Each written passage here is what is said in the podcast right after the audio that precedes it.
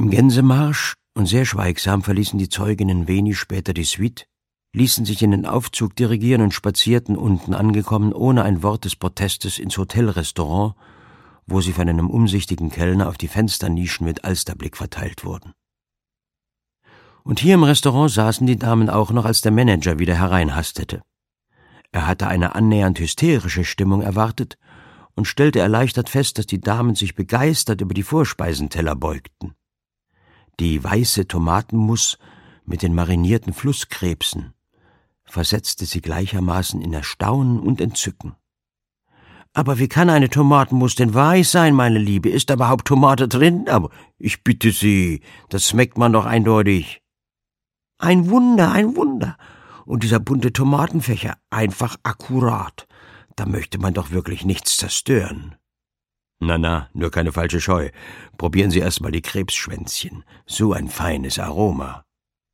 Flusskrebse hatte ich wirklich noch nie, wie aufregend. Wenig später hatten sie eine neue Attraktion gefunden.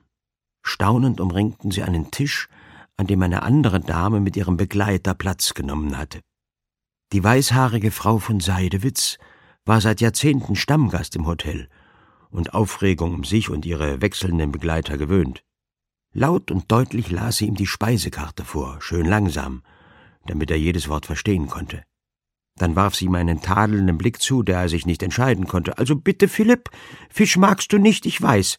Aber wie wäre es mit frischen Austern? Die hast du doch immer gern gegessen. Der liebe Herr Oberkellner wird sie dir sicherlich auslösen. Nein? Keine Austern? Nun gut. Vielleicht ein Carpaccio vom Charleroi-Rind? Man könnte den Parmesan weglassen, ich weiß, dass du keinen Käse magst. Du schweigst? Also das Hauptgericht zuerst. Kalbsfilet mit Steinpilzen, der Begleiter der Dame bellte begeistert. Es war ein weißer Spitz, der brav auf dem Sessel Platz genommen hatte. Die Hausfrauen aus Bergedorf sahen einander wissend an.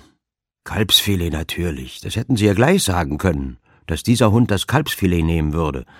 Am besten innen noch schön rosig, so wie es in feinen Restaurants serviert wurde.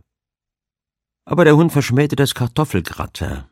Er bellte für Risotto. Ein Kellner schrieb eifrig mit. Die Dame bestellte ein Häufchen Kaviar für jeden zur Einstimmung und für sich selbst Hummer und Lammrücken. Eine der Hausfrauen hob mahnend den Finger. Wasser!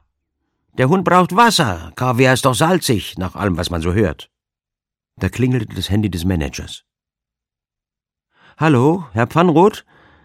Meldete sich Frau Michalski von der Rezeption. Hier ist ein Herr Kommissar Leipziger eingetroffen. Er führt die Ermittlung.